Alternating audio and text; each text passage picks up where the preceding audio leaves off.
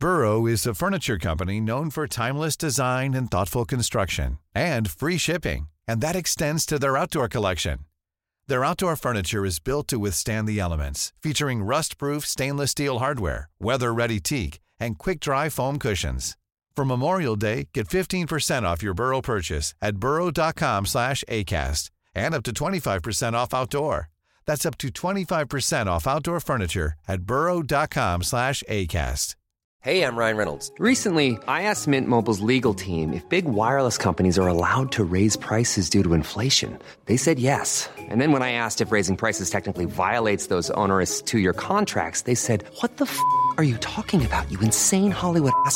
F- So to recap, we're cutting the price of Mint Unlimited from $30 a month to just $15 a month. Give it a try at mintmobile.com slash switch. $45 upfront for three months plus taxes and fees. Promo for new customers for limited time. Unlimited more than 40 gigabytes per month. Slows. Full terms at mintmobile.com. Millions of people have lost weight with personalized plans from Noom, like Evan, who can't stand salads and still lost 50 pounds. Salads, generally, for most people, are the easy button, right? For me, that wasn't an option. I never really was a salad guy. That's just not who I am. But Noom worked for me. Get your personalized plan today at Noom.com. Real Noom user compensated to provide their story. In four weeks, the typical Noom user can expect to lose one to two pounds per week. Individual results may vary.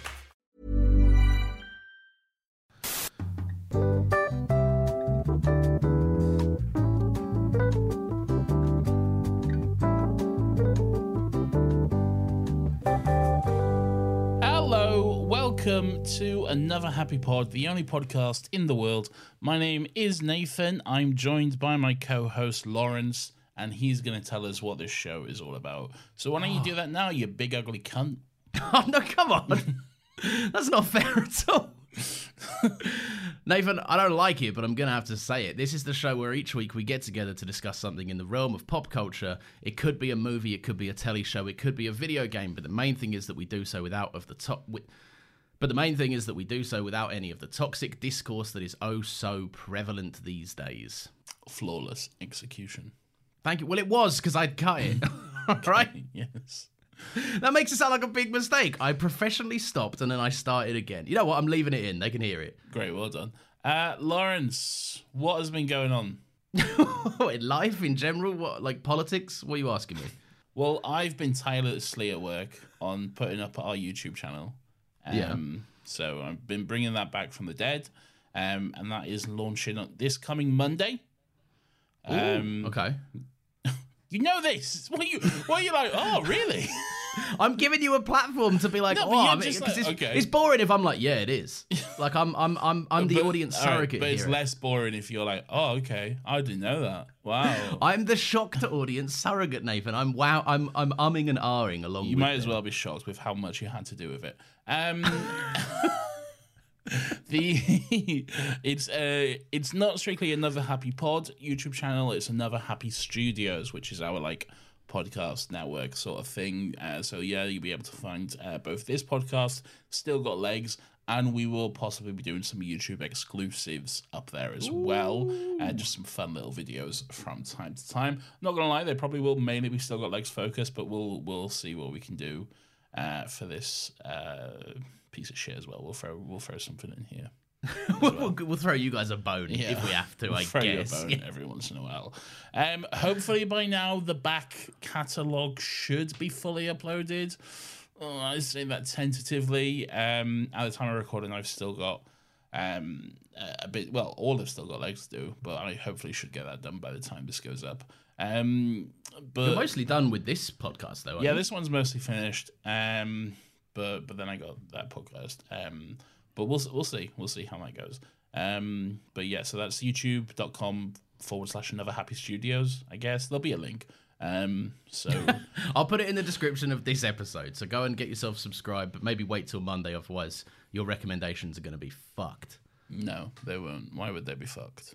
because of mass uploads for Still Got Legs. Why would that affect their recommendations? Oh no, because it, it will come up in their sub feeds, won't it? Yeah, that's not their recommendations though, is it? Oh, I'm an old man. I don't know how this stuff works. I This is your. This is it will be somewhere on your homepage. This is literally your job. This is literally what you get paid to do, Laurence. I get paid to edit videos. I don't get paid to look at YouTube. That's not my job. You don't get fucking whatever. You should know how YouTube works if it's your job, you dickhead. YouTube isn't my job. When YouTube cut me a check, I'll learn how recommendations works. YouTube is basically your job. Where do all the videos you edit go? Not all of them. Where do most of the videos you edit go?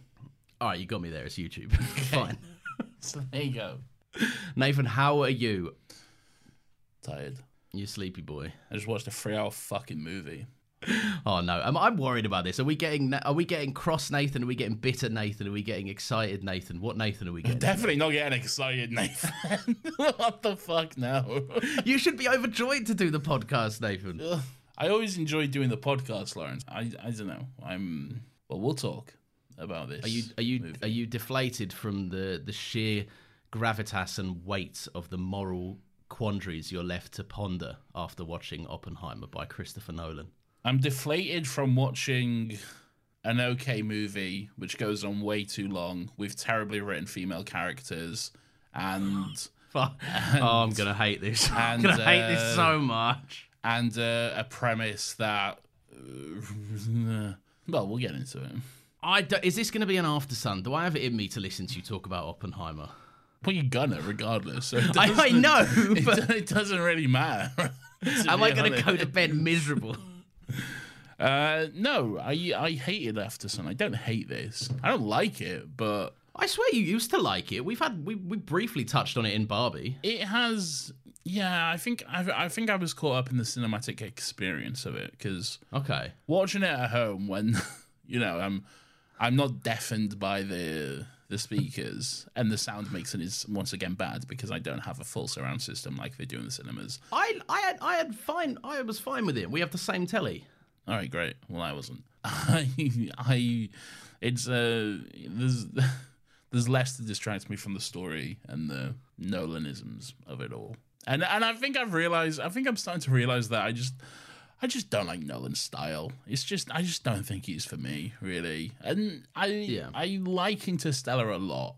I think Interstellar's like his his outsider, I think, because it's like his most normal movie. I guess. okay, yeah, fair enough. It, look, it is that the Oppenheimer is one of them movies where it's like it's it's it's Nolan on like drugs, crack. acid, Yeah, cocaine. yeah. It's it's Nolan as Nolan as he's ever been. it's too much, Nolan. Oh, see, that's that's. I mean, I guess look, we found we found the uh, the which way Western man moment. It's you either like Nolan or you don't, and if you don't like it, then this movie is definitely not one for people that don't like him. And I don't think I do. I think I'm just starting to realize that now. How many Nolan movies has it taken you to understand this to get this impression? Quite a few. Hated Tenet. Dunkirk. Didn't like. What don't you like about Dunkirk? Is like Dunkirk's one of the movies that it just can't put a foot wrong for me. Like it's inoffensive. no, but like what I'm saying is like there's no there's no plot stuff to be like I hate this. It's all form. It's all direction. It's all there's real planes in the sky, which all looks cool. Can you name a single woman in Dunkirk? Nathan, But no, that is not that's just the be all and end all. No, I know it's not, but it's a factor, and it's a factor for me. Yeah, and, and me. I'm not saying he's perfect by a long shot. I just look. But can you answer that question without saying the nurse who didn't have a name? I mean, I don't even like, remember the nurse, scenes? so I take your point. So Yeah. I'm still allowed to like Dunkirk. All right. you can. I'm not saying you can't. alright? I'm just I'm just pointing out something which Okay. You know it, it's it's a factor of his movies. Okay, I, I do I do agree. I, I agree. and boy is it a factor of this one. Ah, see, I, that's what I don't agree there. I think Emily Blunt and Florence Pugh are great in this, and Agreed. I under I understand that there is limitations on their screen time. I get that entirely, but there's other stars that there have limitations. Not as my well. issue at all. Not my issue at all. Okay, I'm curious to get there, but let's not jump straight in yet. Tenet, seen it, bad. This, seen it, it's fine. Um, um, Dunkirk, seen it, bad. Um, It's not bad, right? Stop just saying bad. for me, this is my personal opinion. All right, This is fine. my personal subjective opinion. All right. Okay. Okay. Yes. Uh, Interstellar, great, loved it. Have a good time with it. One of my favorite movies, genuinely is. Uh, Inception, bad. Um, Memento, funny but not good.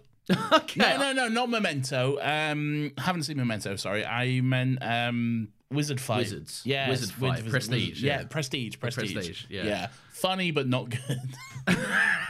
I can see where you're coming from with that one. yeah. I thought for a second there, I thought you had one of the all-time craziest reads on Memento, and I was just prepared to get on board to hear that. No, I haven't seen Memento, and to be honest, I'm scared too. Before we delve into any of that, let us discuss Barbenheimer. Okay, I guess. no, we already touched on it in Barbie, obviously, but it's. It, I do think that this movie, like, it's. I think you said it, and I think you said it best when you said that it. that they need to cut Barbie a check, right? Like, Chris, for the- Chris, Chris Nolan needs to write Margot Robbie and Greta Gerwig a very big thank you letter. Okay. yes. because ain't no way this was getting to what like 800 million or whatever the fuck it made without the help Yeah. of Barbenheimer. Not not a Yeah. chance was this was this doing that. I've heard people say that it's like it would have made money, and yes, it would have made some money. It would not have yeah. even kissed a billion. That's like No. that's impossible for without like everyone's dad going to see this and everyone going to see it after they saw Barbie because like yeah. Barbie was the audience pool. It's impossible to ask like a well, firstly, it's three hours long. There's only so many times you can show it a day. Yeah. Um, and secondly, and it's not as good as Barbie.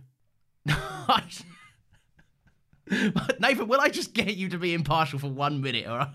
I'm just saying it's not as well directed as as my uh, girl Greta Gerwig's masterpiece. That is Barbie. I think it's I think it's better directed. I think oh, those are fighting words. they're not fire. I think largely people would agree it's a better directed movie. I, I'm not saying I dislike Barbie at all. I love Barbie. no, I guess we'll never know. I guess. well, no, we will. Hang on. All right, look, it's I I love to see, and this is tricky, right? Because Warner Brother, Chris Nolan used to work exclusively with Warner Brothers. Then they dicked him around with the Tenet release. Fuck Warner Bros. Yeah, and then Nolan was like, "I'm going to go to Universal," and I wrote down, and I'm only now realizing how wrong it is. I love to see Warner Brothers lose, and I hate to see Universal win. But really, they Warner both Bros. won. In what sense Yeah. did Warner Brothers lose? They put Well, out imagine Barbie. imagine if they put out both of these, like. But they, but if they would, if they did, they want to, they want to put them out on the same weekend. So Barbenheimer Yeah. wouldn't have been the thing. Barbenheimer was only a thing because the release dates were the same, and they were like, oh, look at these two movies that are complete polar opposites. Wouldn't that be fun to all do this? Apparently, there was a studio exec on Universal side as well that was like, uh, "We need to move Oppenheimer," and like, thank God that didn't happen. That'd have been like the stupidest decision you could have ever. well, that, that's the thing. But like, like this has never happened before. Like, moving it would be a sensible choice, but the fact that they didn't allowed for this, and that's like, it's not even a gamble because they weren't expecting it, and the studio had no involvement. Like, this is clearly just happened for some reason out of nowhere. I think it's I love. I think it's a really it's a really beautiful thing. It's it it shows the power that the people have. Really, Yeah. It's it's one of those moments where I I think honestly I think studios should look at that and be scared because Hmm. they should think it it wasn't some marketing campaign that fucking decided to spend 800 million to go see fucking Oppenheimer and Barbie, all right? Yeah. It wasn't some high executive pulling out these release date plans or anything like that. It was some prick on Twitter who noticed that the release date were the same and went, "Oh, wouldn't this be funny?" And then everyone Yeah. went, "That would be funny. Let's do it. I'm in." All right. And then we all decided to go, except you because you didn't take part. Um, but we all decided to to go to Barbenheimer. I saw him close enough together. No, you all didn't take part. If it's not the same day, it does not count. I, I um, went from no. screen to screen, Laurence. All right. Oh, and you wouldn't shut up about it either. Yeah, well. oh my gosh. you had a fucking night's rest in between, Yeah. like a little piss baby. went in fresh. That's what I say. Um, uh, yeah, it's fucking insane, and I love that. Like the lesson they should take from it is like word of mouth is fucking powerful, like for better or for worse. But the lesson they actually took from it was, oh, what do you guys think of Saw Patrol? And everyone was like, shut the fuck up immediately. Yeah. oh god, will they ever learn to do the right thing? No, they weren't. They weren't. Nathan, this is nominated for 13 Oscars, if you can believe it. Thirteen too many. no, that's not true. You must know that that's not true. No, I'm being facetious. Stop being hyperbolic. But, but I also, I don't know. I I do. I, I have issues with the Oscars as a whole. awards are meaningless. The only thing I like them for is the fact that they actually can push people into spaces, like new talent. Like, But, and and Chris Nolan and his little indie movie Oppenheimer, two hundred million dollar budget. Little Chris and this humble little project that he worked on, you know, they, they really need this this big boost to to get it seen and to get out there, don't they? no, but what I will say is it will have that effect for someone who was not a small name before this by any means, and box office track records should speak for itself, but people are going to very much enjoy saying Oscar nominated uh, Greta Gerwig. And people are going to want to say, like, if she wins, like for She's screenwriting. Oh, she's nominated. Yeah, she's nominated for screenwriting. Yeah, sorry. but like that's gonna make. Firstly, that's gonna send her rates through the roof, and also make her an attractive choice, and pretty much give her the pick of the lot of whatever she wants to work on. Like it does afford people creative freedom once they have that label attached to them, which I I disagree with, but I can't I can't disparage what it how it helps in a way. Should we just jump into it? Where do you want to start with Oppenheimer? I don't. Nathan, for fuck's don't make me pull teeth for this, please. All right. Even It's if a- you hate it, talk. The runtime. It's too long. Disagree. Show you're working. It's three hours. That's my fucking working. All right. Titanic is one of your favorite movies, is it not? yes, and three hour and but Titanic justifies its runtime. I think this absolutely justifies its runtime. It justifies its runtime up until about an hour forty five, and then You're fuck. You're insane. What? So the Trin- so that you're saying the Trinity test shouldn't have been in the movie? Oh sorry, I didn't know the exact fucking time code of the Trinity test, Laurence. Sorry, I haven't studied the fucking time codes of this movie. What I'm saying It's built- it it's a very clear it three-act structure. It should end with the Trinity test, Okay. If I read you a quote, are you going to cry? probably. Okay. Well, we'll prepare. The movie starts with the phrase, with the quote: "Prometheus stole fire from the gods and gave it to man." For this, he was chained to a rock and tortured for eternity. What is your understanding of this quote and how it relates to the movie? Why is it up the top? Am I in school? Are you? Are you? Are you? Hold on. Are you framing me up to be a dumb cunt who doesn't understand movies? No, I'm, I'm, I will be making a point, but I'm not saying that at all. Okay. I, this is this is my antithesis for why I disagree that this movie shouldn't be three hours long. Prometheus stole fire from the gods and gave it to man. For this, he was chained to a rock and tortured for eternity. So why is that quote at the top of the movie? Because it's Oppenheimer, and it's like he made the big bomb, and he felt bad about it. Yeah, and when he was tortured for eternity, hmm. he's obviously that's not just himself. He was chained to a rock. That's an act of someone else putting him on a trial for it, right? So you're saying that we are tortured for eternity because No. we have to watch this movie. What I'm saying is the movie is not about it's called Oppenheimer. It's not called the Manhattan Project. It's not called Trinity Test. It's it's about the making of the bomb, yes, but then it's also about how people reconcile with that and how once you give man that power, man can easily take it away from someone and warp it and change it into something that was you know, to say it was unintended for that purpose is ridiculous, and that comes under the character of Oppenheimer. But my point is, if you cut the third hour out of this, which I think you've said, would you? Yeah. I'm not. I'm not. that's the judgment just, gone. No, hold on. I'm not talking just cleanly and then do Mm-hmm. nothing else. To that. I'm obviously. You'd fucking take some at the beginning, some in the middle, and fucking some here and there. All right, You're I'm talking not about just condensing saying, it all. Yes, I'm not just saying cleanly lob off the last hour and make no other changes because obviously that would So be what's the fucking fat you'd stupid. All the Senate Robert Downey Jr. bullshit. Unneeded. But that's all of him being tried. That's that's And- that's and the I manipulation of man chaining Prometheus to the rock. all right. Open the movie with another quote then. All right, like, I But that's not what he's trying to do. But I, but I don't care. All right? David, I, don't, like care. three-hour movies. The movie's wrong for this, not me. Yeah. yeah. What I'm what I'm saying is, all right. I know what the fucking movie's about. All right. I'm saying mm. It would be better served and would be a better movie, in my opinion, um, if it was solely about the Manhattan Project and wasn't focusing on fucking the Senate hearing, which I have quite a lot of issues with as well because it's it's a movie about fucking Oppenheimer, the father of the atomic bomb, which was dropped on Japan twice, okay? And it's all about how he's sad. And then there's a Senate hearing about some other guy. And we never once focus on the actual devastation of the bomb. We get like fucking bits of it, but it's it's actually just about Senate hearings and how it made this one guy sad. Which is a bit it's a bit it's like that fucking meme, which is like Oh, that meme, which is it says something along the lines of like, America is wild because they'll invade your country and then make a movie about how sad it made their soldiers. Yeah, I look. I and take it, your and point. it's the same thing, you know. I, I, I, I do see where you're coming from, but like it, the movie's not pro bomb.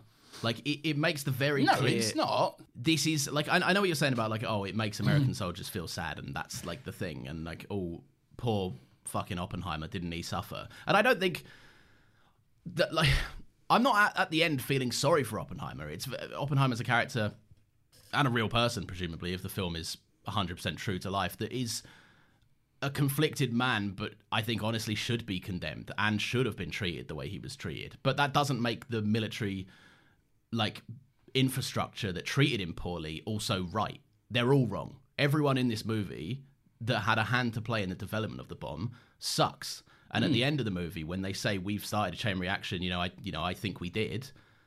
That's not like it, it that's not a hooray moment. And like I don't take it as a hooray moment at all. no, but but my but my point being like I think it made the point that you're saying. I don't need to see fucking Hiroshima and Nagasaki fucking blown up on IMAX to understand that point. Like I think it's it's it's it's crazy to say for a 3-hour movie, but it's subtle. It's about the conversations. It's about like the twisting of the knife and it's about how this is like like it makes the it everything you're saying I think is summed up in that scene where they they wipe off a, a city in Japan because of its cultural significance, but also because he honeymooned with his wife there. That that it does make that point, I think. I guess it does, but it makes it through the lens of white men in a boardroom, Yeah, being idiots. but not the actual people it affected. Yeah, because they weren't policymakers or change makers. Like Exactly. they, so that like what like I, I'm. th- This is a blunt thing to say, obviously.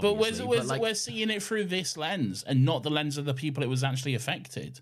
That's my issue with it. If we saw it through the lens of the people who actually affected and could have some sympathy for them, you know, then Hmm. then I might feel differently.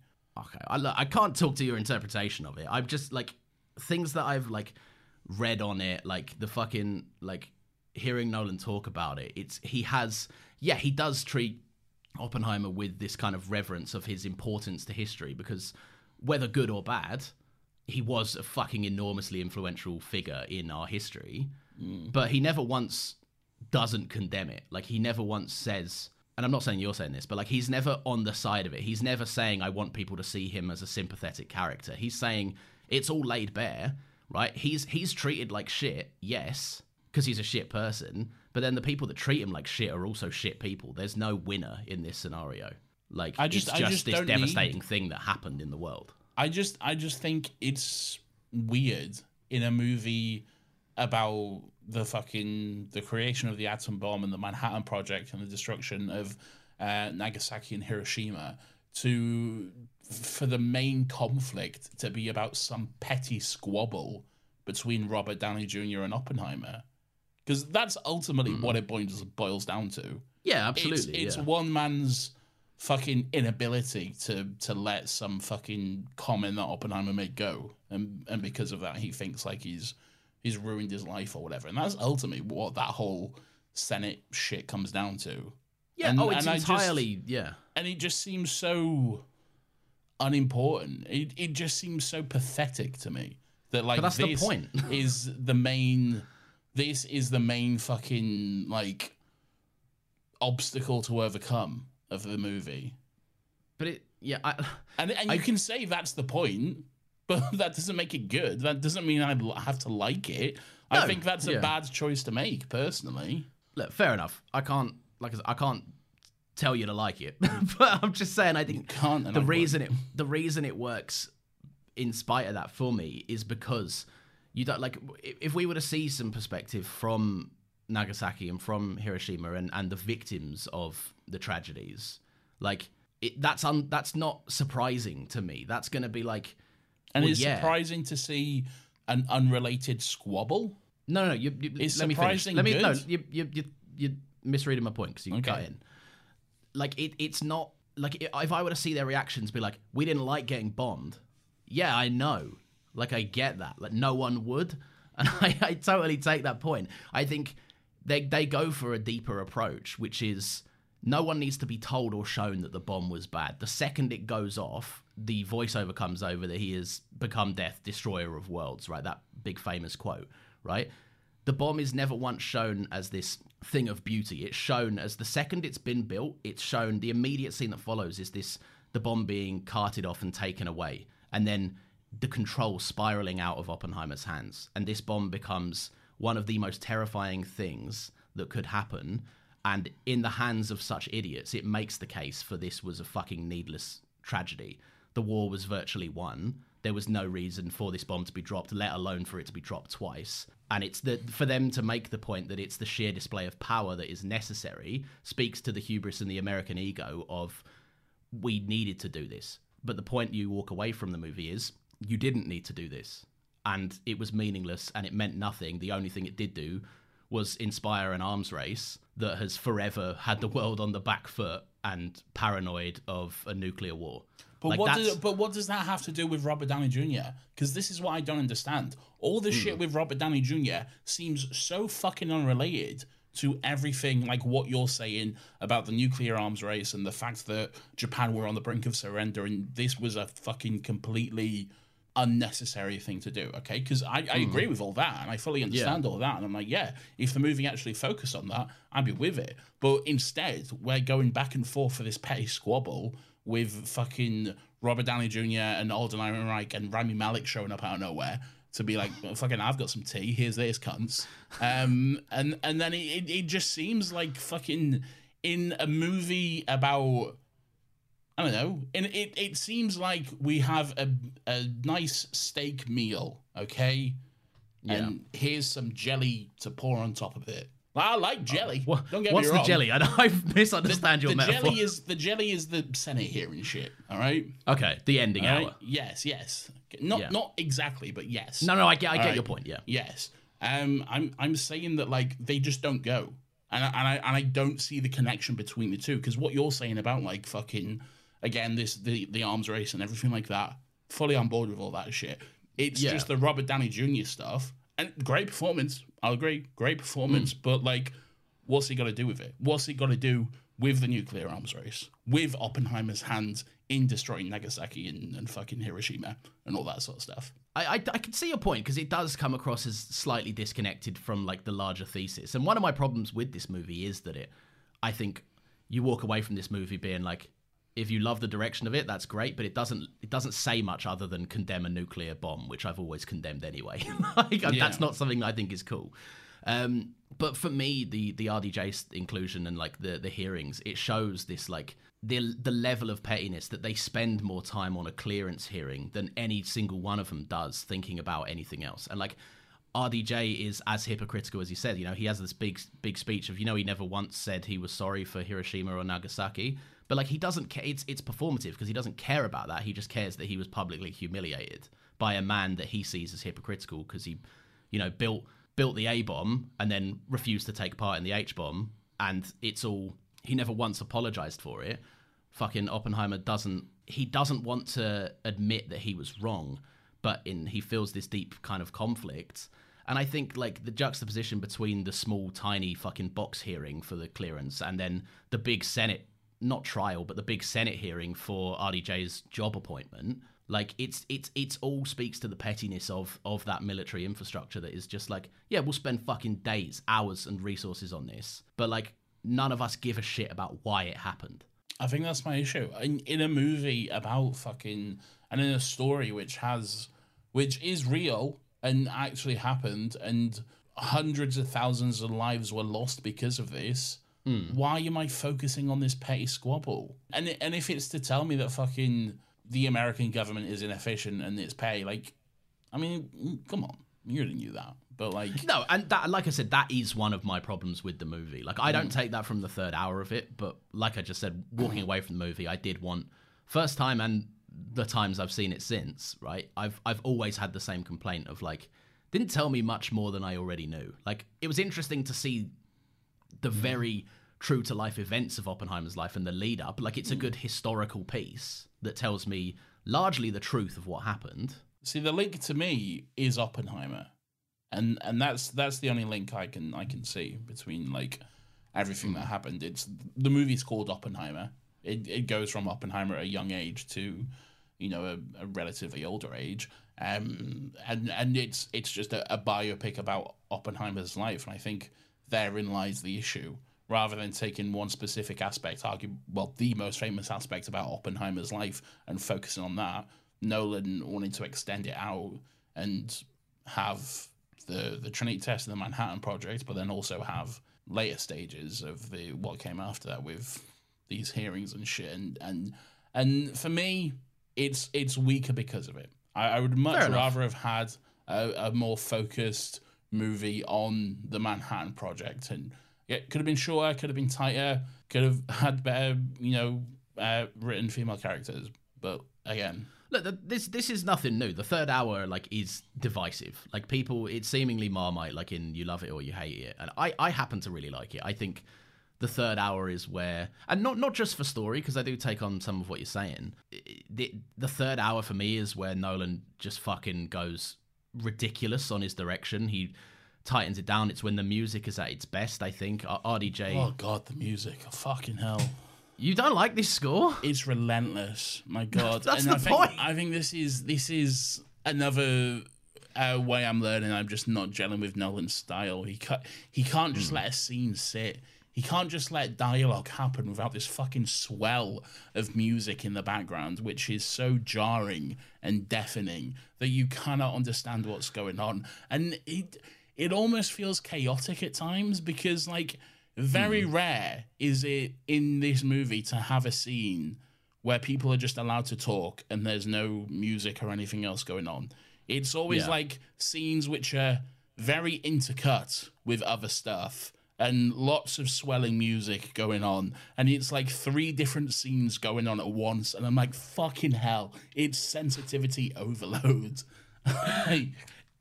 it's not it's not very autism friendly, is what I'm saying. Look, I, I get it. I do, I do get it, right? Because my one of my first fucking notes that I wrote down, and I wrote this like five minutes in. I think like the, a- the first half an hour is so difficult to follow. I, I don't have a clue what's going on for for quite a while in this movie. I don't find it difficult to follow, but I've seen it more than you have. Yeah, Like, I don't remember how I first felt watching. I think the first viewing, I came out of it being like, Jesus Christ, it's was it's very overwhelming and very Yeah. chaotic, and Yeah. there's a lot to it. I think. it, we, we spoke recently about like certain points in movies that like, I think we spoke about it on the creator um, episode but like there are certain times in movies that you just go like oh hell yeah that's fucking cool right and like if you gel with Nolan's style like I do for me this is a three hour version of that moment like the just like the the, the way that this moves and the the the pace on it and how unrelenting it is it's very much like a you're on this train for three hours you can get off if you want, but we're going. Having seen it a few more times, it definitely benefits from. I liked it a lot more on the second watch. How many times have you seen it? Uh, today was my fourth time seeing it, Fucking hell. and I've I put this on my little Letterboxd review, right? But I've, there's there's there's Oscar re-releases that are happening. I've already booked my fifth viewing in to see it at the cinema again. I'll be perfectly happy if I never watch this movie again. Look, it's not like I said, it's not for everyone, and I get Nolan has this this way about his filmmaking that is like, if it's not for you, then it's really not for you. Like it because it's so abrasive and like you say, kind of this assault on the senses. Um, but no, I think it. I like. With that being said, I do think it like, it's not. This isn't an easy thing to do. Like it's. I'm not saying it is. Yeah, it's like the skill on it, and this is why I kind of said about the direction. Like thi- this is you need such a fucking steady hand to make this. It's insane how layered this is, and also like I haven't finished the book by any means. I'm not even a quarter through it, but like the book it's adapting is fucking dense. like it is mm. ridi- not just in like width. I mean, like reading it, you finish a chapter and you're like, "Fuck fucking hell, that's a mm. lot. I don't get the black and white thing. I, I don't like this. This is Okay.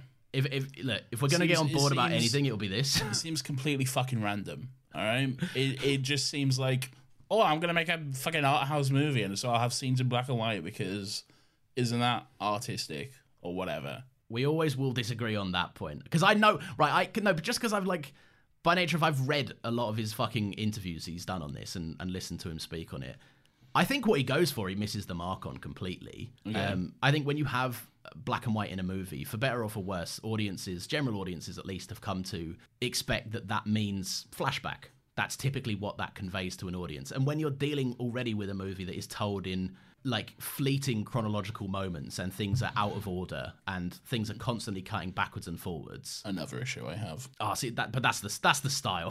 But that's it's again relentless because it doesn't make any of it clear. I think it does. I mean, it, I- Cillian Murphy looks fuck- either really young or really old. It's no, pretty you apparent. are fuck. He looks mostly the same throughout the movie. It's He's got different end- haircuts. No, it's, on- it's only at the he's wearing a hat for most of it, Laurence. All right, it's only at the end when he's like an old man. You're like, oh, this is obviously a little bit later. Other than that, he's mostly the same, apart from when he's a young boy and he's got his curls or whatever as but well. it's it's set in clear rooms. Like it, like if he's in the hearing room, he's he's an older version of him. Like, But and if he's that- working on the yeah. Manhattan Project, it's Yeah. obviously pre Manhattan Project. Yes, those clear. Okay, I get Yeah. that. But then we also have like fucking. There's like scenes, um, like uh, with Robert Downey. Like he goes to at the beginning when he goes to like first work with Robert Downey Jr. Where he goes to work with Strauss, and they they have a meeting or whatever. And then we see them later like working like a big table with everyone, which I'm like, so this is later on down the line. But again, they they don't make that clear. They just jump straight back and forth between the fucking the two of them. Yeah, I, I, I will say those are the two hardest to decipher. But I, I like I just pick that up from their location. Put a, like, a fucking title card on there. Just say, just fucking say where it is. It's really not that hard. It's it's so it's Nolan's insistence on like fucking. I, I got my issues with him. Whatever. Go on. Look, you can't you can't disparage a man for doing what he thinks is cool. Like you can you can say it should have been done a different way, but by that point, it's just a different movie. Yeah. Look, black and white. The, the the the idea and the intention behind it, which I think it Mm. Um, is that black and white. You know, yo, that's black and white. That's objective. That's that's supposed to be.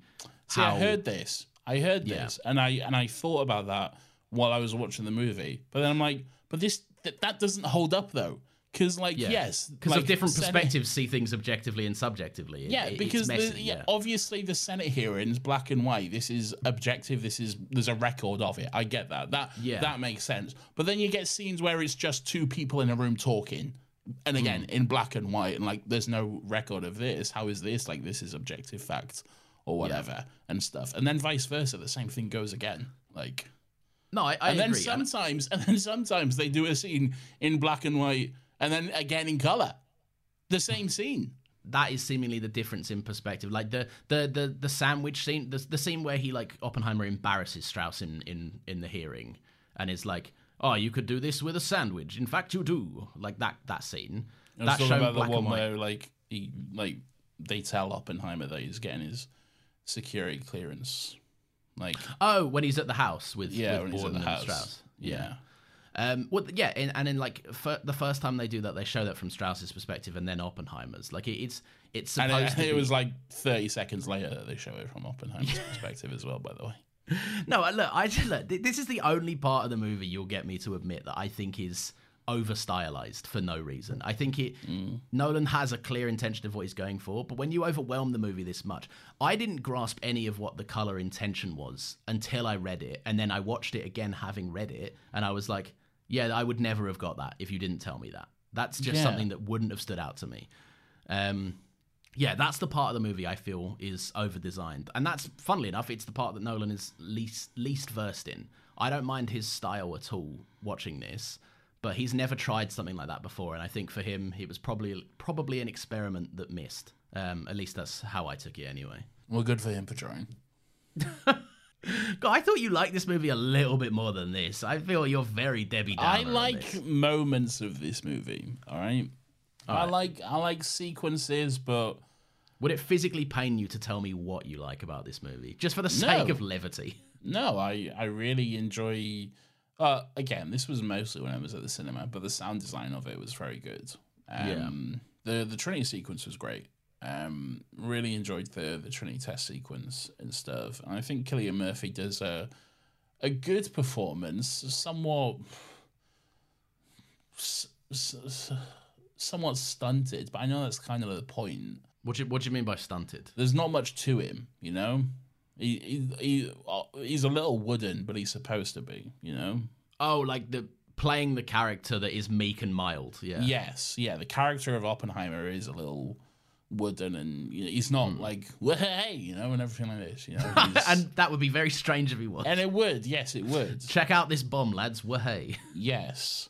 Um, Robert Downey Jr. gives a great performance. There are great performances all throughout it. I think it's an incredible performance from Cillian Murphy, but like it takes a lot to be to stand out with your performance when it is that subdued. Like I un- people walked away from this and obviously went, "Oh, RDJ is incredible" because he's the loud one. He's the one that shouts and you know says says a few swear words, and they they, they that sticks with people as performance. Often people equate louder equals better.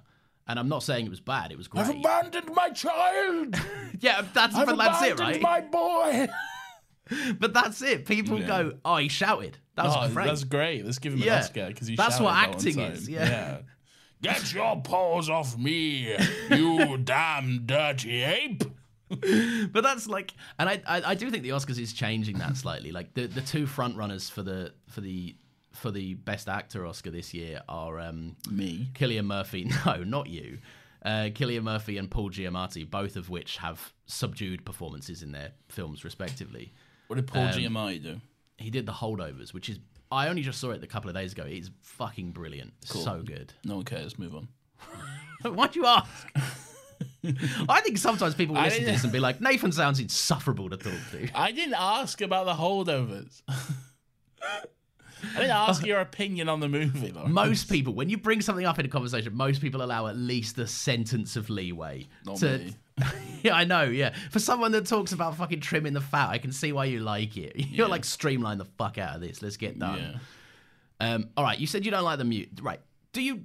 You don't like how ins- how ever present the score is, but the music itself, you have. It, it's incredible. Don't tell me I have to like anything, Laurence. You know how petty I get. Right? Yes, I do. I really do. All right. What is your opinion on the quality of the music? It's fine. Oh, it's, it's, it's nothing special. A downgrade, I think, in terms of going from Hans Zimmer to Ludwig um, Göransson. I think so. Gor- Göransson, yeah, I, I would say that. Yeah. Yeah, I, I, Ludwig is a talented composer. I don't know if he was the right choice for this movie. I think you, you, you it, it, in a partnership which which has worked out so well in the past, that of Nolan and Hans. I, I don't understand the choice to to move away from it. Well, he's he's been away from him for a while. I think he, he? he didn't. Yeah, he didn't do Tenet. Tenet wasn't Hans Zimmer either. Could not tell you a single song in Tenet. no, come on, you don't. You don't like the Freeport? The I genuinely, I could not. I've blocked most of that movie out from my oh, memory. Oh man, Ten- Tenet's I, got some really memorable bangers, but Lauren, you've seen I it saw once, it, right? I saw it once in 2020, and I hated it, Laurence. So I haven't really gone back and checked it out. If I'm being honest with you, You're not very inquisitive, are you? You watch something once and you're like, "That's fucked forever. That's dumb. I hate it for for good." I, I could say the exact same thing about you when things you don't like. Uh, it's fair, yeah. Look, Ludwig Göransson for me, I think he's perfect for this, right? Because like his the the stuff that the big hitters that he's done recently. He's not got a flute. He's not got a big flute. That doesn't matter. You don't need big flutes. He does a big flute. Oh, he does a big flute. He okay. does a big flute, and he goes ooh. ooh, ooh, ooh. Yes, he, he does do that. Actually, We Yeah, all know what he's about. I forgot he did the Mandalorian. Um, That's all I know him from. no, you know him from Black Panther and from well, He you, didn't do Black Panther. okay, he did, but that's fine. You're just thinking of Kendrick Lamar, who did the soundtrack. Did he do Black Panther? yeah, he scored Black Panther. Yeah, I thought Kendrick Lamar scored Black Panther. you thought Kendrick Lamar scored Black composer that's a- Lamar. no, that's a joke. I thought it would have been Giacchino or someone, but all right. Um, he did Creed, which you will get to see. never. Um, well, no. uh, he did Tenet as well. No, look, I think he's he's he's the perfect choice for this, right? Because the music it is this it it bounces constantly between showing the horror of the of the of what's happened, but also viewing it how Oppenheimer sees it, at least in the first two hours of the movie, which is the creation of like fuck, well, I think it's said in the movie like three decades of like of fucking physics, right? Like it's it's it, it's the creation that he looks at the Picasso painting and it's like he's looking at the world in a new way and the music reflects that and it's very inquisitive and beautiful and yes, heavily included in the movie. There's no Interstellar. No, but it's going for something completely different to Interstellar. Like, I, I don't think I, I like I like the pairing of Nolan and Hans Zimmer, but I think Ludwig's work is, for my money, more memorable recently. Obviously, Interstellar is a fucking enormous score that is lovely. Hans is one of the greatest, Laurence. I'm not saying he's not one of the greats. I'm just saying there's room for a couple of greats. it doesn't like Ludwig isn't bad because he's not Hans Zimmer. He's I'm very not talented. he's. I'm not saying he's bad. I'm you saying he's you, not you Hans said his work's forgettable and like, oh come I, on. I don't know if I said his work's forgettable. You said something to that effect. You don't remember a single like song from this or something. I said I didn't remember anything from Tenet. That's Ludwig. Yeah, I didn't say this. I remember stuff from this. All right. I So you don't, you don't like how much it's in the movie. I'm largely indifferent about the score, if I'm being honest. It's one of my favorite parts. It's yeah, it's it's it's fine, I guess. It's it's it's no Interstellar. Interstellar score hits different, man. The Interstellar score is like fucking oh, it's so good. That one of the hmm. all-time greatest scores right there, and pairs Yeah. so well with a movie. Fucking the docking sequence. Are you kidding me? Oh, so good, man. Look, I don't disagree. You know I don't disagree, but I'm just I think the music, like how it's used here is it's it's on a movie that is so fucking quickly edited and and and smashes you through this three hour story at a breakneck pace. Like mm-hmm. it's the music is the driving force behind it, and like I could count on like fucking one hand. I wouldn't even need the whole hand to count the amount of scenes in this movie that don't have a score backing it. And for some, like you said yourself, that's that's that's jarring and ever present and a bit irritating. But for me, I'm like, I don't know, man. It's just it's just like certain worlds of of filmmaking meet, and just if I'm seeing something that looks great on screen, a performance that's good, with visuals that are lovely, and then it's being like handed to me with this incredible score like that to me is just more things coming together and i get that that's overwhelming like for some people that don't like the style but i love it All right, great. Moving on. Um, I've I've heard there's there's that impossible to talk to part again you made your point. Did you have anything else more to say in the score? No i want to hear your thoughts I have it. nothing else to say on the score. You know my thoughts. fine, fine. I'm large. It's no Interstellar. That's my thoughts. All right. all right moving on nathan jesus stop getting wrapped up in this stuff all right Interstellar score is better. I'd much rather listen to that. Um, I've I've heard. I, I don't know if I've heard Nolan say this, but I've I've heard people say that apparently this movie has no VFX whatsoever. Uh right yeah this, this is a quote that was it got run away with All right, tell tell me about this. so you've absolutely heard that because Okay. that's been said in the Hey, I'm Ryan Reynolds. Recently, I asked Mint Mobile's legal team if big wireless companies are allowed to raise prices due to inflation. They said yes. And then when I asked if raising prices technically violates those onerous two year contracts, they said, What the f are you talking about, you insane Hollywood ass? F- So to recap, we're cutting the price of Mint Unlimited from $30 a month to just $15 a month. Give it a try at mintmobile.com slash switch. $45 upfront for three months plus taxes and fees. Promo for new customers for limited time. Unlimited more than 40 gigabytes per month. Slows. Full terms at mintmobile.com. Everyone knows therapy is great for solving problems, but getting therapy has its own problems too, like finding the right therapist, fitting into their schedule, and of course, the cost. Well, BetterHelp can solve those problems. It's totally online and built around your schedule. It's surprisingly affordable too. Connect with a credentialed therapist by phone, video, or online chat, all from the comfort of your home. Visit betterhelp.com to learn more and save 10% on your first month. That's BetterHelp, H E L P. truest sense of the word, which are there are no 100% visual shots in this. There are things filmed practically enhanced with CGI, which is what Nolan actually said in the interview. Okay, because I was gonna call bull fucking shit on that one. Massive bullshit. Yes, yeah, okay. obviously. no, on. Nolan put the uh, the fucking atomic bomb out there. Yeah. No, no, that that was Mm-hmm. that was one of them classic. I'm not going to talk about superheroes. Breaking news: Chris Nolan doesn't want to talk about superheroes. Like Yeah. it's that was a that was a, a media effort to basically make Nolan look like a bit of a fool. And look, he I like Nolan, but he does make enough of a fool of himself. He yeah, doesn't need help. say he doesn't need much help with that one. No, like and look, and people have this opinion, and we've said it before. Largely, a lot of people's views of Nolan are just made up. He's always painted as this like. No, you've he I, you have said this exact thing before Yeah, that you know pretty much nothing it. about the man. He doesn't help himself though, does he? In everything I've seen from him directly, he it speaks cohesively and he makes sense. When he's taken out of context with a quote like that, that makes him look like this. I love practical effects. VFX artists are stupid and dumb, and I don't need them, which is not him at all. Didn't Robert Downey Jr. recently say that like Nolan told him that like his career was in the toilet or some shit? I think this was a joke. Like, okay. I don't. Yeah, I like you know you know RDJ. Yeah. Yeah, I think I because I Personally, I, we're good friends. Yeah, yeah, well, exactly. Yeah. Yeah. I can't imagine a single world where two friends, Nolan and RDJ, got together and Nolan went, "You need me," and that worked for multi-millionaire Robert Downey Jr. yeah. um, and this, this is what I'm saying, right? He, he gets a bad rap because people have people people have it in the back of their minds that Nolan is this like Film robot. yeah, which he's not. He's uh, like he's genuinely a cool guy uh, from the public perception I have seen of him. Um, but yeah, people do people do rag on him. But no, what, what you're referencing He is doesn't like chairs. he doesn't hates like women. chairs. And he hates women. But thi- this is what I mean, right? He doesn't like Look, chairs or women. That we know about him. he, he loves his wife big time. All right. The chairs was confirmed as well. The chairs was confirmed, yeah. Robert Downey Jr. confirmed. All right, the chairs is confirmed. This is the part I'm saying where he makes Yeah. he does he he's good enough at him at making himself look like an idiot. and he hates um, women.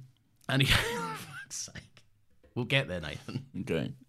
No, the thing you're talking about is he, he said he said there were no 100% VFX shots in the movie, which is true. Everything, even even the effects of like Cillian Murphy looking into space and there being like a weird light, that's all Hmm. like stuff that he. I don't know how he did it, but he did it with some weird shit that in camera. You can Like, do yeah, you can do shit like that. Like water diluting effects and lights Yeah. and stuff. There's, there's ways to do it, but I'm calling bullshit on being 100% in practical, in camera practical shots all the time because yeah, because that's no nonsense. way. That's Yeah. not true. Yeah, There's just no way. Yeah.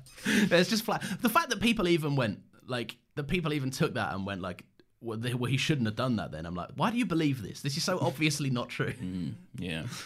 Um, But I do I do think Nolan doesn't help himself with again the the like seeing himself as above VFX sort of stuff. Like I don't think he's, he's ever said that. That's that's the image people have. But he doesn't help himself with that image though, because he does okay. like strive to include like as little of it as possible in his movies. Like he, it, it seems like it is very much a field that he doesn't respect or care for. And like you wanting to do stuff practically is like that's good. More stuff practical is absolutely fucking great. That's great. But Yeah. it it does seem a lot of time that he like looks down his nose on like VFX and stuff when actually it's just a very useful tool that can be used well in Hmm. movie making. But like, and and and I get that, and he doesn't help himself. But like, like his movies, like it's clear as like Interstellar, Inception, like even Tenet.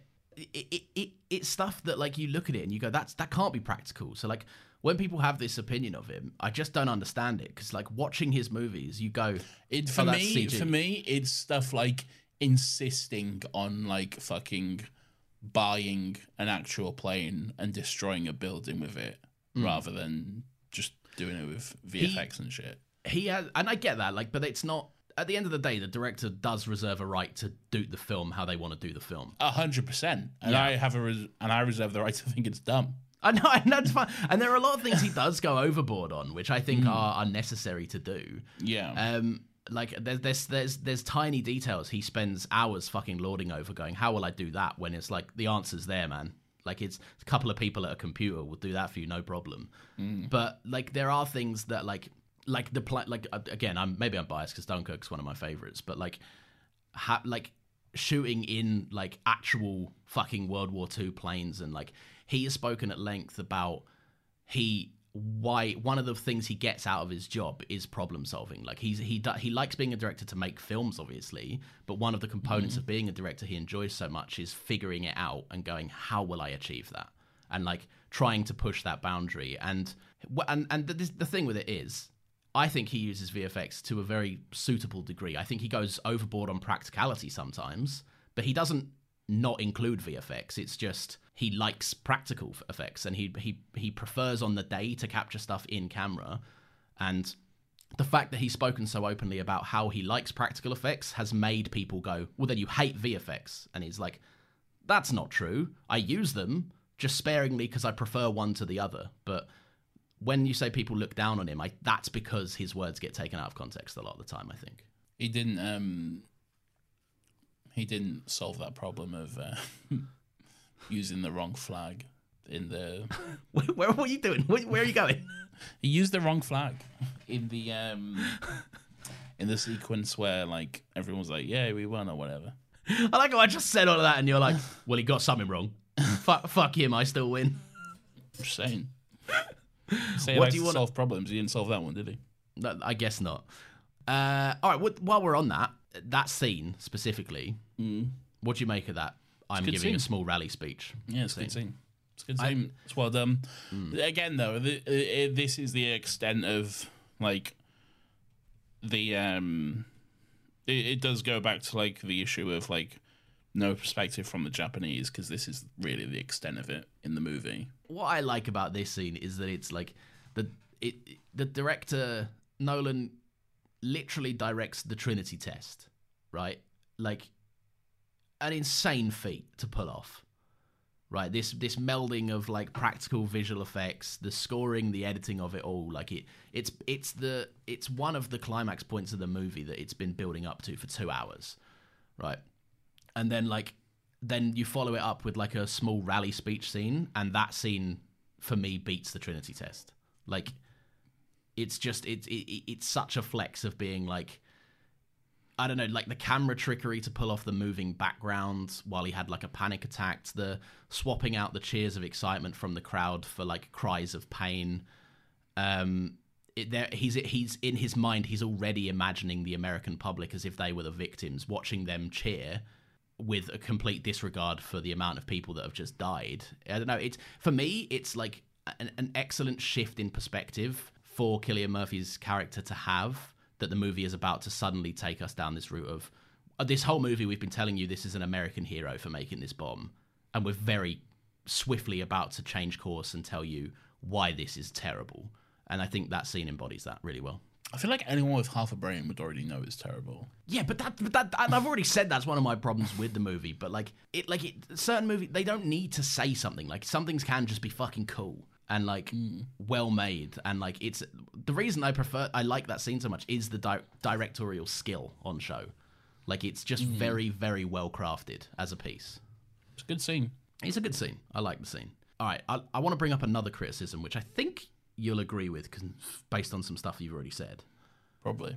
I don't even know if this is a criticism. I go back and forth on whether I like the editing in this movie. Um, No, I don't. yeah, because it's breakneck, right? Like, Yeah, it's too it's too much. It's overwhelming. Yeah. yeah. And I, I, I'm I, for this. I don't want to talk about like the structure of it because like the the editor can't help the script. Like the way that the script is is is written is the way that it's written. So the sequence edited, that, like an editor's job is not deciphering the order of a movie. It can be, but not in this case.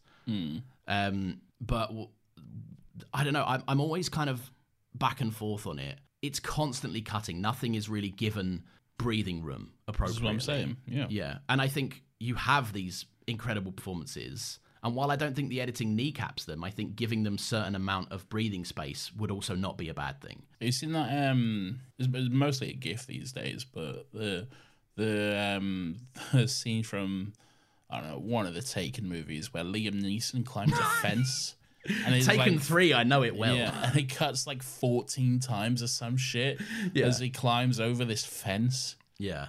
That it's like that basically. It's I- it's just too much. It's an assault on the senses.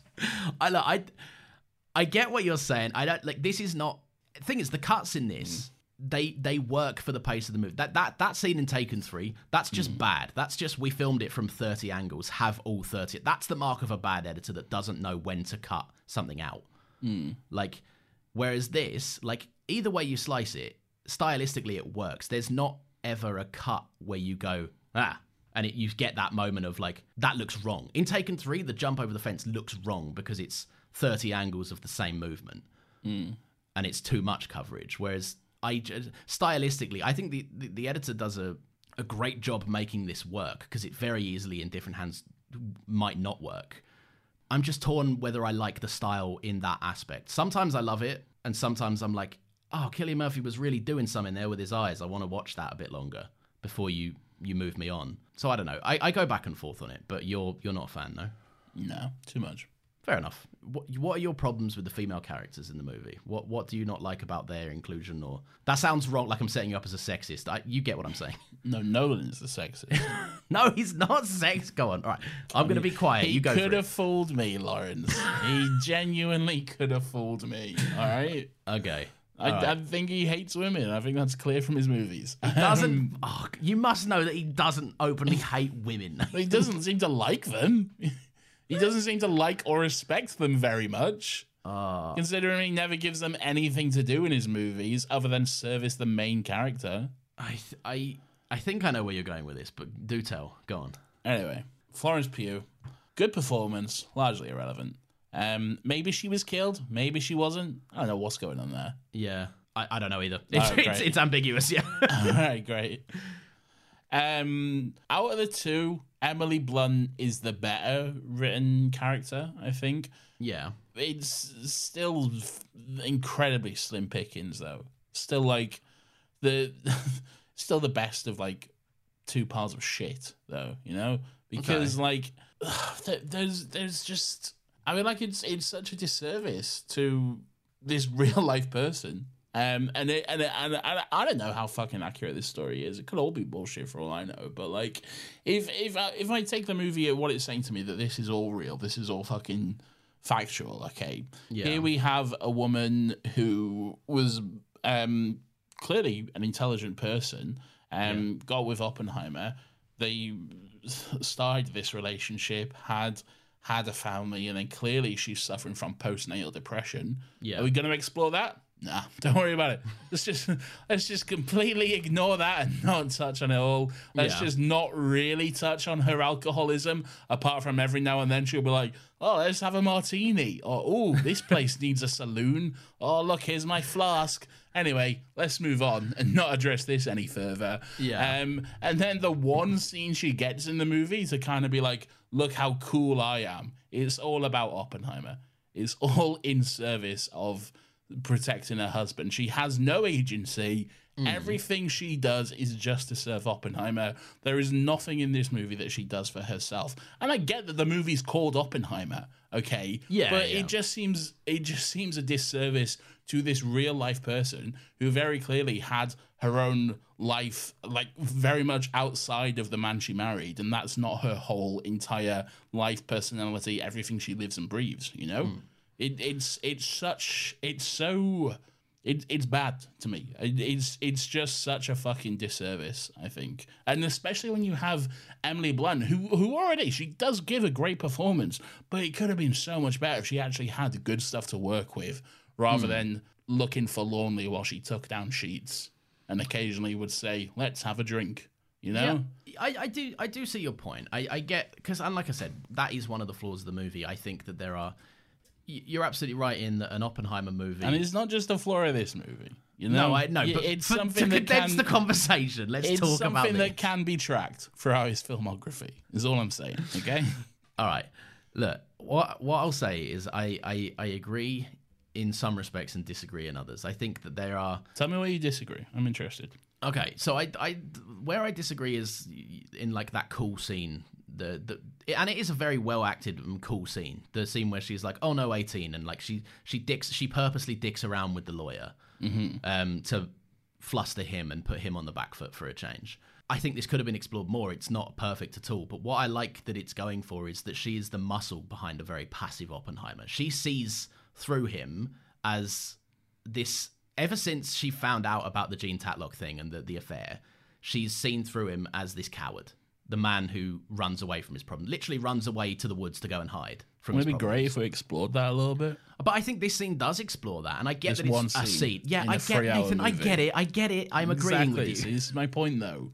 Right, but hear mine. Right, go on. because I don't disagree with you. I just think that it's it's not f- fully in service of a man. Yes, she's at a hearing for Oppenheimer. I get that, hmm. but it's she's the muscle behind him. She's the straight talking person that she's the own of all of the room of men that have like we see men get carted in and out of this room and they speak plainly and they speak honestly about their experiences with Oppenheimer but bottom line is they always give the lawyer ammunition to use against Oppenheimer even Matt Damon's character who speaks the fondest of him He's handed a r- rule of guidelines and goes, "I wouldn't do any, I wouldn't, you know, class any of these guys as suitable, but I wouldn't class Oppenheimer as well." And that's that's a friendly smile to Oppenheimer, but the lawyer can use that to be like, "Well, this guy doesn't think he's suitable." They all give the lawyer power, whereas Emily Blunt is the only person that gets him on the back foot and acts as this if my husband is a coward and won't fight, I'll fight on his behalf. And she calls them out on their idiocy, throwing like fucking glasses across the room, and they're all going like, "You're all debating this stupidity. You all know that this is Strauss's pettiness. Like, there's no, I don't know. Like for me, her character was underexplored, and there are facets of her character that I would have loved to have seen be more included in the movie. I don't think it's a big ask to have Oppenheimer's wife appear more as a prominent character in the Oppenheimer movie. Totally take that on. I think to say all of her scenes are just in service of a man, like it, it, it also does Emily Blunt a disservice. I think like she's developed this character with what little she has been given and turned in a performance that many people are saying is Oscar worthy for really predominantly two scenes. I think it's a great performance. I'm not disagreeing with that whatsoever. I think Emily Blunt did a fucking amazing job. I think she could have done an even better job had the character actually had some depth, in my opinion. No, I- I- I agree, I yeah. just, I just don't see it that way. I, I think it was wholly in service of a man. It was wholly in service of Oppenheimer because that that whole. But like wouldn't wouldn't Oppenheimer's wife as a character act in service of Oppenheimer in that scene Yeah, scenario? but she can do uh, more than that, though. Her whole Yeah. Life is not just Oppenheimer, you know? It, it, again, the, the whole thing, like postnatal depression, alcoholism, these are all stuff that's brought up in the movie, but then it's just Yeah. like, here it is. Fuck off. See you later. We don't Yeah. need it, you know? It's And- this passing comment of like, this happened, but don't worry yeah, about it. Yeah. Exactly. Yeah. It's it's just it's just ridiculous. The same thing happens with fucking Florence Pugh. Like right at the beginning of the movie, where like, uh, they meet and they have sex. And, and now she's madly in love with him and calling him on the phone, but like she doesn't want to talk to him. But oh, we don't see that. Don't worry about it. We'll just hear about it once and then never again. And he'll bring her flowers, but she doesn't like him. But don't worry about it. You know, it's just it's just a passing thing of like we we hear these things about the women in the movie. We hear these details. We get given tiny snippets of information, but we're never actually shown much more beyond that. We're never actually shown what it means other than what it means to Oppenheimer, which is very little.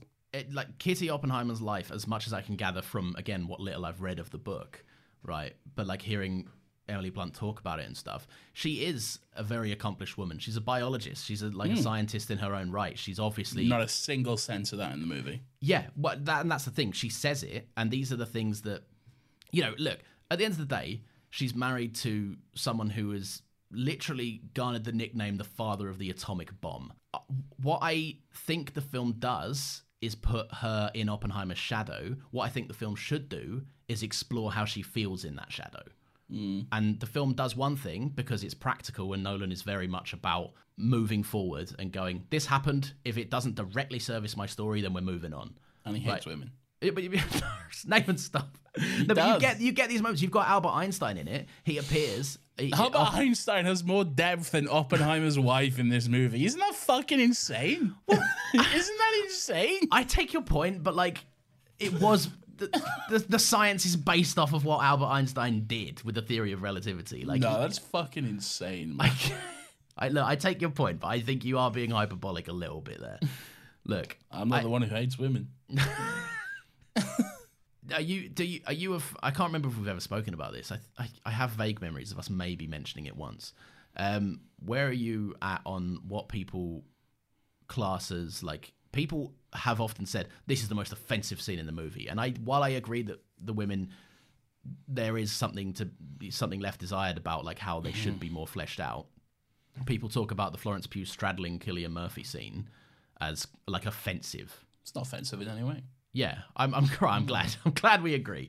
The intention behind that is very clear. Yeah. It's, it's very clearly a moment of Emily Blunt, you know, she, she knew about the affair, but having it re brought up and, Mm. and having to have her have her like you know her her laundry laid bare in front of everyone is On the record a- forever- forever, yeah. exactly it's very much a you know that kind of a moment and having her be visibly uncomfortable with having to relive this this these memories that she has Yeah. and having to relive the fact that her husband was unfaithful to her it makes sense that we'd see that at that moment I, I agree, and it's also there's mm. also this nice, not nice, but there's also this quality of it where it's you know it's also a very exposing thing to read onto the record for admittedly long dead Jean Tatlock by this point, right? But like she's also having Jean her laundry. Tatlock?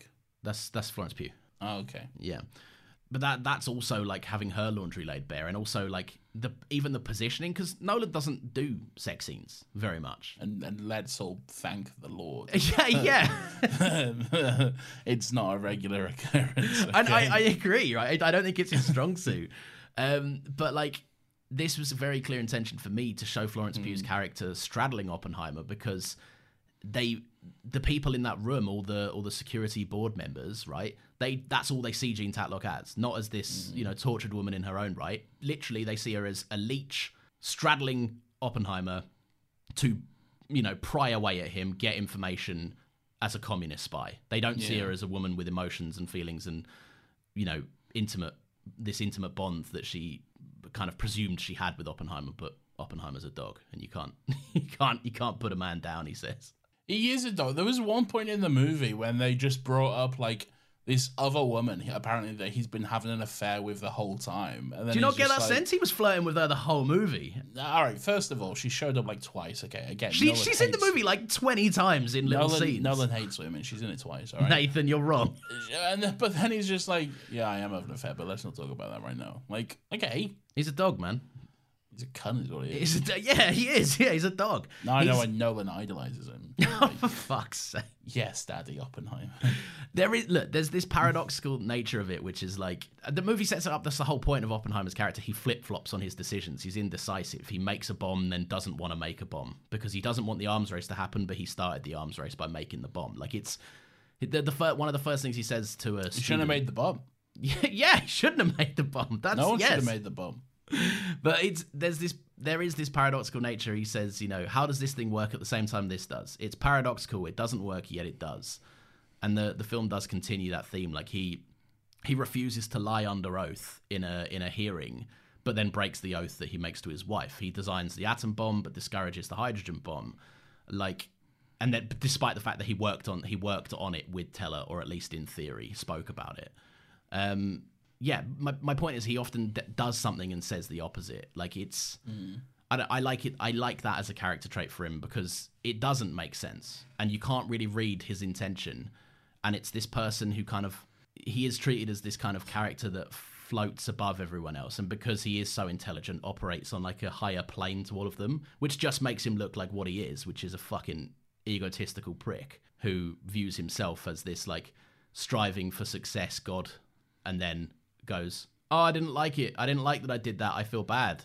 Mm. Feel feel bad for me. I'm not going to fight on trial so that the world can see that I am self-reflective and I I I, I I have regrets, but then he never publicly regrets them because he doesn't want to shun his own work because he feels too much pride in it. Mm. Like I don't know, I, I, I like all of that stuff. I think it's very nuanced and subtle, and it, it, it would have been very easy to walk in and just show Oppenheimer as an egotistical prick. Nolan does write him as a fully fleshed out character, which is more interesting. Even if it even if it makes you go, I'd like this character less, it's way more interesting to watch than if Oppenheimer was black and white. I suck straight away. I do like Jack Quaid and his bongos. There's loads of little people just appear in this, aren't there? Little people. No, fuck's sake. No, but like you get you got you got Josh Peck. You even said like Rami Malek shows up and he's What like, is Josh Peck doing here, man? he's not bad in it. He, he- I know he only presses a, He's a in button. like fucking one. He's in like two scenes. He's like hugging a chair at one point, and then he's like fu- suddenly in charge of like fucking pressing the big red button or some shit, man. and he doesn't even get to press it. And he doesn't even say Megan. No, I know. Why didn't he say Megan? Exactly. yeah, that's where that's where it went wrong. If it said Megan, is this a five star for you? No. Okay, fair enough. um, all right, yeah. I don't know who who was your favorite little weirdo that was that just popped up. Jack Quaid. Ja- Oh yeah, and his bongos. Yeah. Yeah, yeah good good little bongos. Who else? Yeah. Who else shows up in this? Just out of nowhere. There's, there's uh, one woman on the team who shows up and they're like, "Oh, you got to get out of here because it might fuck up your reproductive organs. you can't be on this team." I do like how come back to that, which is like presumably you are more exposed, like Yeah. just just by nature of what we both know. um, All right, what else have you got to say? Uh, I think it's fine. I don't want to watch it again. I think it's way too long. Cut out all the fucking Senate bullshit, and then just just call it the fucking Manhattan Project. End it with a Trinity test sequence. End it with that fucking that sequence when he's like giving the speech after the Trinity test, after the bombing or whatever. Hmm. End it with a fucking Truman telling him to wipe his hands scene. Fuck it, I don't care. Do you want to talk about the MCU suit up and the Kennedy tease for the post credits? The Kennedy tease was so fucking stupid, man. Oh my god! It implies that Robert Downey Jr. is gonna is somehow behind the assassination of Kennedy. It's so fucking No, it- stupid. no, it doesn't. It does, man. This guy's all about fucking payback and like getting his own way. And then You're they're like, reading wildly too much into No, this. they They literally fucking- went. It was just a reference of yeah, JFK actually was one of the people historically that voted against him getting this job, and they just went, "Ah, JFK," like it was nothing. They, They it then didn't fuck cut to Robert Downey Jr. being like, "Ah, well, I'll better get in touch with Lee Harvey Oswald then." No, they hundred percent. The fucking Nolan knew what he was doing, man. They they had RDJ specifically ask who what his name was because because we know at this point he's all about getting payback. He's a petty guy who cannot let hold, he cannot let go of a grudge. He's gonna hold onto it. He's gonna let it fester. But like, there was a there were like three people voted against him. Like, he's But not he gonna, only asked for one, and they only gave him one name. And whose name was it? And what happened to that one name? I don't think. Nolan is has stuck true to life on these events that are very well documented in history, and then gone at the end. By the way, this character that I've worked really hard on bringing into the light, he's also going to kill JFK. I made that bit up. Lol. What do you guys think? Like, That's, there's- that's there's- what it seems like he's saying. You're, That's why you're it's dumb. nuts. That is there is no way I'm that that is nuts. implied. He's nuts. There's He's no nuts for way that that it. implied. It's hundred percent implied. I, I have seen so many opinions of that, and it is dumb. And I'm not saying it's a great line. I think it's, a silly it's line. So even outside of that, though, it's so fucking stupid. He literally reads like fucking Nick Fury looking out of a window with his back to the camera, like fucking saying like. You think you're the only superhero in the world? Like it's so fucking stupid, man. I see. I think the stupider one is the suit up. I think that you know you're not. A, you're a scientist, Oppie. Dress like a scientist, and then you The get the, suit hat. up is pretty fucking dumb. It's nowhere near as dumb as JFK. I think you're genuinely insane if you think that's like about Strauss killing uh, fucking JFK. That's There's insane. a young there's a young superhero trying to make his name for himself. they call him Spider Man. it's literally the same thing, man. You know. Have you, I, I- at risk of making you extremely cross, because I feel like if, if you're not already set off, this will set you off. Have you heard on a specific read on the the moving the, the ending of this movie about how it might be a larger meta? I don't I don't agree with this. I think people are reaching way too far. And I think I feel no, like the ending's pretty clear. no, but like this kind of meta textual element of like Go on.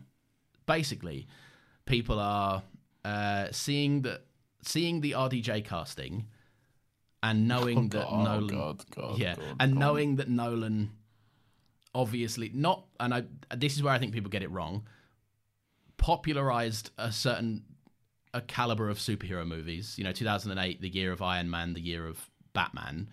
Like these like both of these were mega hits fucking Dark Knight specifically superhero movies had been going for a while up until this point but not to this scale like 2008 was the the year it boomed um and it and it became a thing It wasn't Uh, the year it boomed. It was the it was it was the beginning.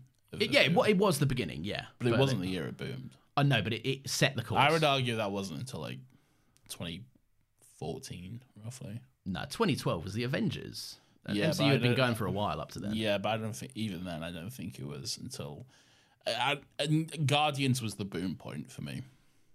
do you reckon I, Yeah, Guardians 'cause- was already the success Guardians wouldn't have succeeded without there being a, pr- a boom prior no one was tuning No. into Guardians of the Galaxy It was, but it was the fact that people tuned into it, which proved there was a boom for me. uh, yeah it's, I see I see that point yeah. yeah. Um, but anyway, the read on this, which I think is moronic, is people read Chris Nolan as this Oppenheimer figure, looking at the creation of the Dark Knight, regretting his hand in the the shift in the industry that has happened because of the oh Like, superhero I boom. completely forgot Nolan did the Dark Knight. Fucking hell. Yeah. I've been sat, we even talked about Nolan movie. I completely forgot he did those. Yeah. That in my head that was just someone else entirely. Oh my god. Uh, of, of course he did. Sorry, go on. and the and the, with the casting of Robert Downey Jr., it's very much people take it very much as a like this I, you know, I'm making a comment on my relationship to superhero movies and my regret in popularizing them to the extent where now they are this oppressive force in movie making industry. I don't dis- I don't I don't agree with this. I'm just That's- telling you something I read.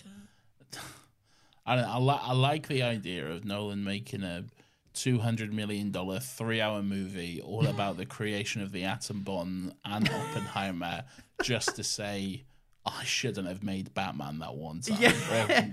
or, or those three times or whatever. I deeply regret the movie that made me the god that studios revere so much. I, I hate the fact that I'm I became so popular and my career boomed after this. That's so fucking dumb. yeah, it's a, it's a very very silly little thing. Um, right, any little things, anything to finish off on? No. No. Are you happy? Or you rewatch this? Um, it made me realize I like it a lot less. So I mean, look, I'm glad it's put you at peace. I, I now I'm wishing you never watched it again so that we could talk about this with you fondly. Um, hey, hey, it's it's fine. Cut an hour off, and it will be a better movie. And also give the women something to do. I don't disagree w- with the second one. I disagree wholly on the first one. You hate women, though, so that's the one I agree with. no, you and Nolan hate women. Uh, last little thing I'll say is Alden Ehrenreich Han Solo, going toe to toe with RDJ. That's good stuff. yeah, Han Solo. Underappreciated, my man's. He's a good actor. He is a very good actor. And that leads me on to something, Nathan. It's the time of the show that we talk about recommendations. I love recommending things, Laurence. I know you do, Nathan. Uh, and when we recommend stuff, it could be something we've watched, read, or listened to, or experienced, just anything we've done in the past week that we'd love to share with the lovely, loyal listeners and each other. Uh, Nathan, go ahead. I know you're going to throw it back. Yeah, throwback. Nice, all right, cool. I just had to do that.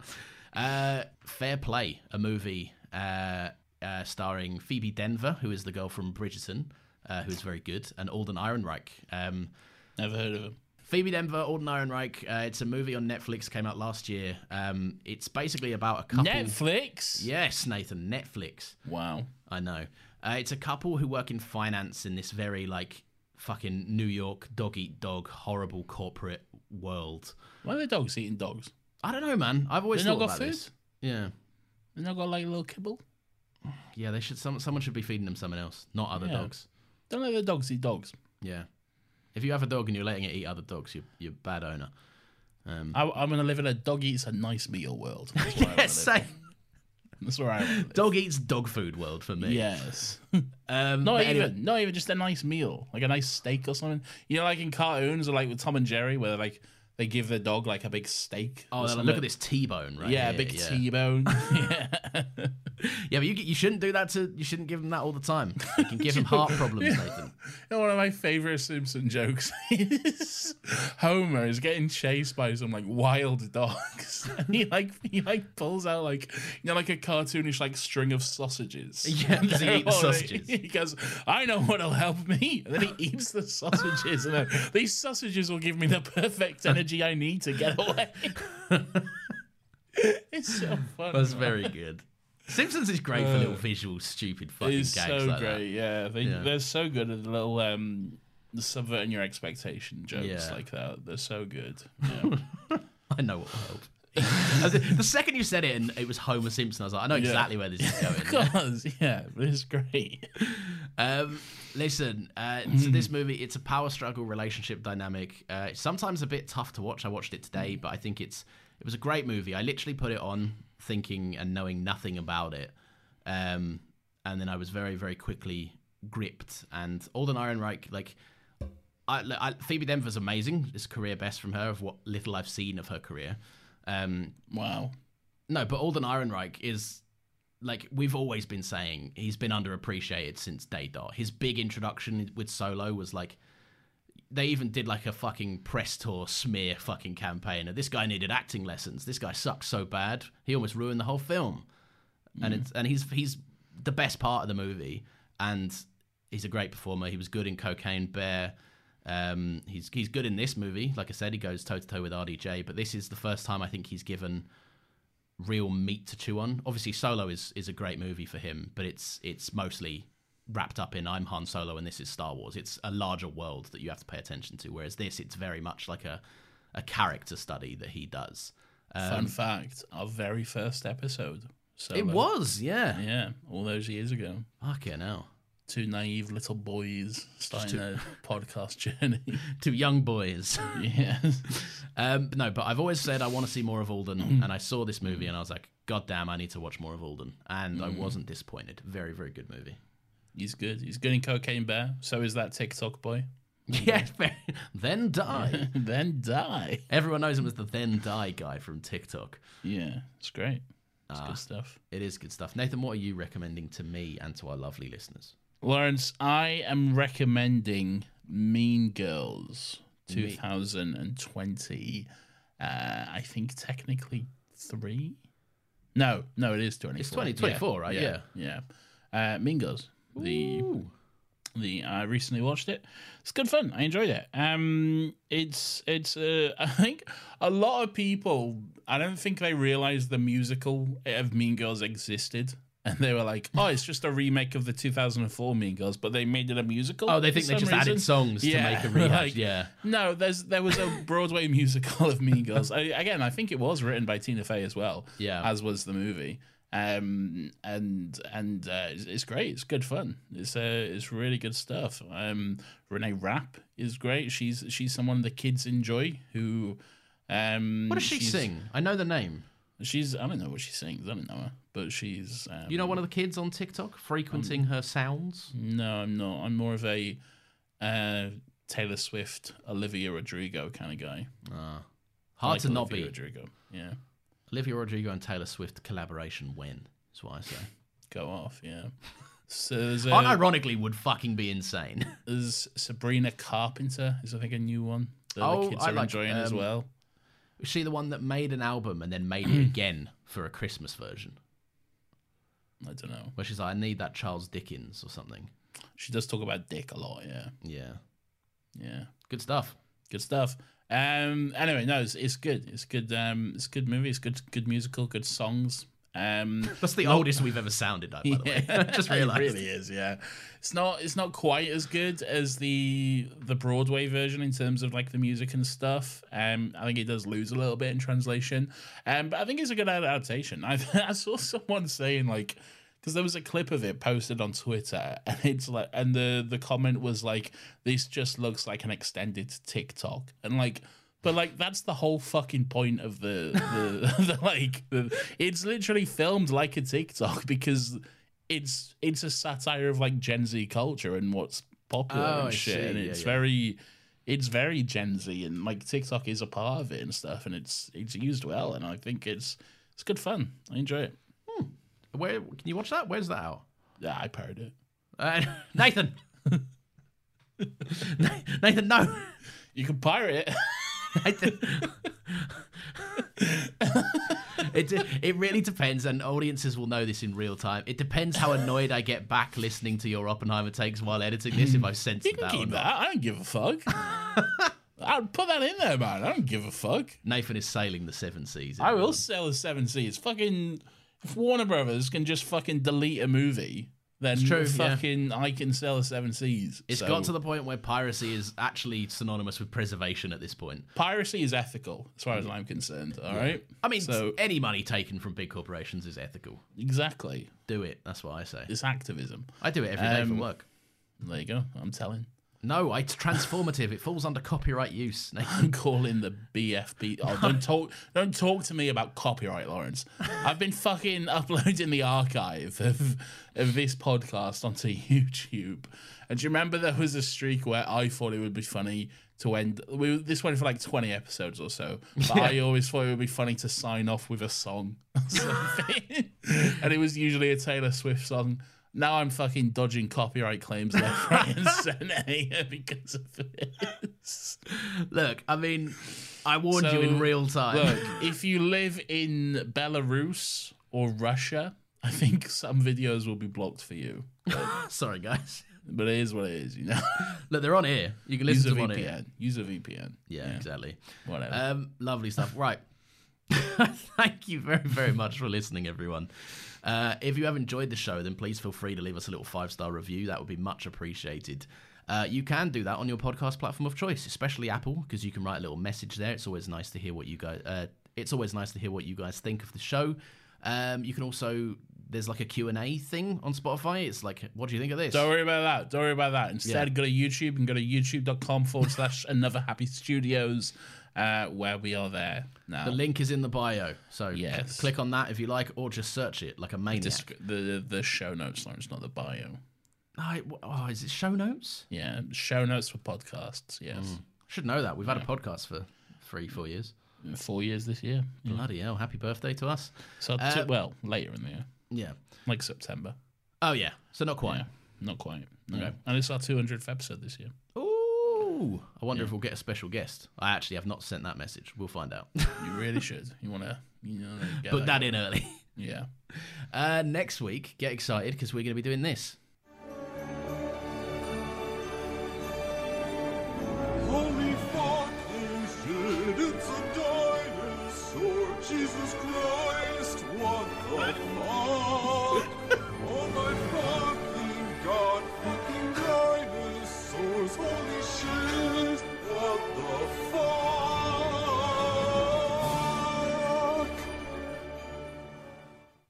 There. There we go. Wahoo! It's not Mario. Wahoo! It's not Mario. Figure it out.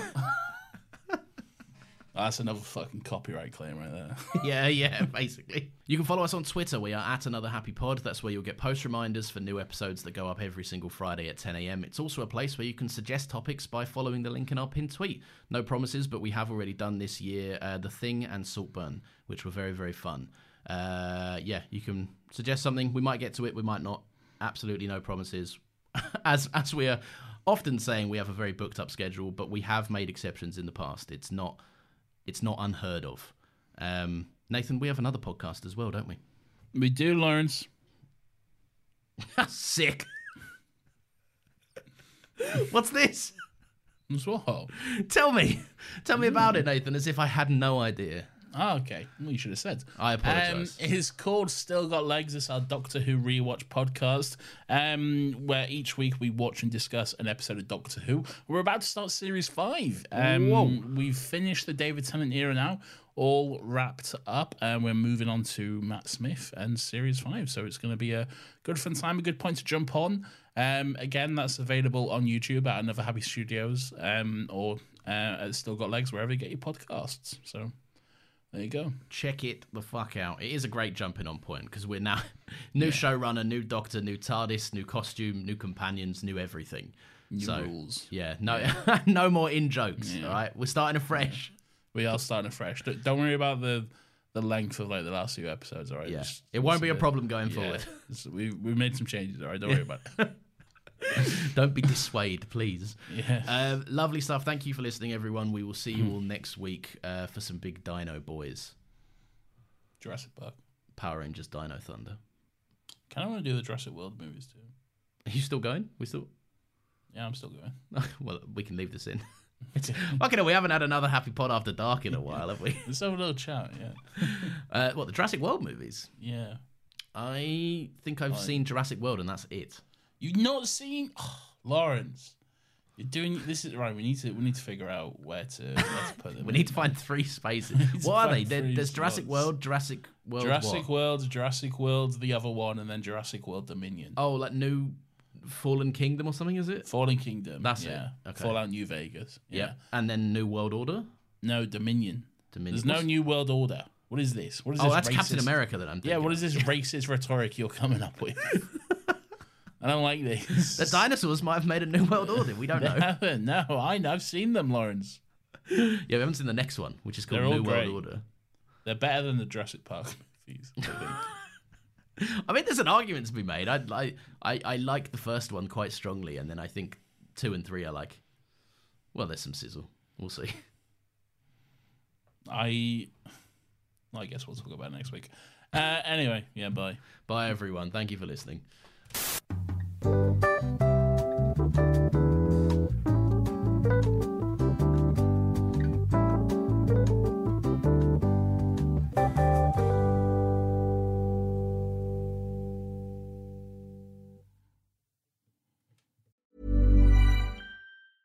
Selling a little Shopify helps you do your thing however you cha-ching. Shopify is the global commerce platform that helps you sell at every stage of your business. From the launch your online shop stage to the first real life store stage, all the way to the did we just hit a million orders stage. Shopify is there to help you grow. Shopify helps you turn browsers into buyers with the internet's best converting checkout. 36% better on average compared to other leading commerce platforms because businesses that grow grow with Shopify. Get a $1 per month trial period at shopify.com/work. shopify.com/work. Even when we're on a budget, we still deserve nice things. Quince is a place to scoop up stunning high-end goods for 50 to 80% less than similar brands. They have buttery soft cashmere sweaters starting at $50, luxurious Italian leather bags, and so much more. Plus, Quince only works with factories that use safe, ethical, and responsible manufacturing. Get the high-end goods you'll love without the high price tag with Quince. Go to quince.com/style for free shipping and 365-day returns.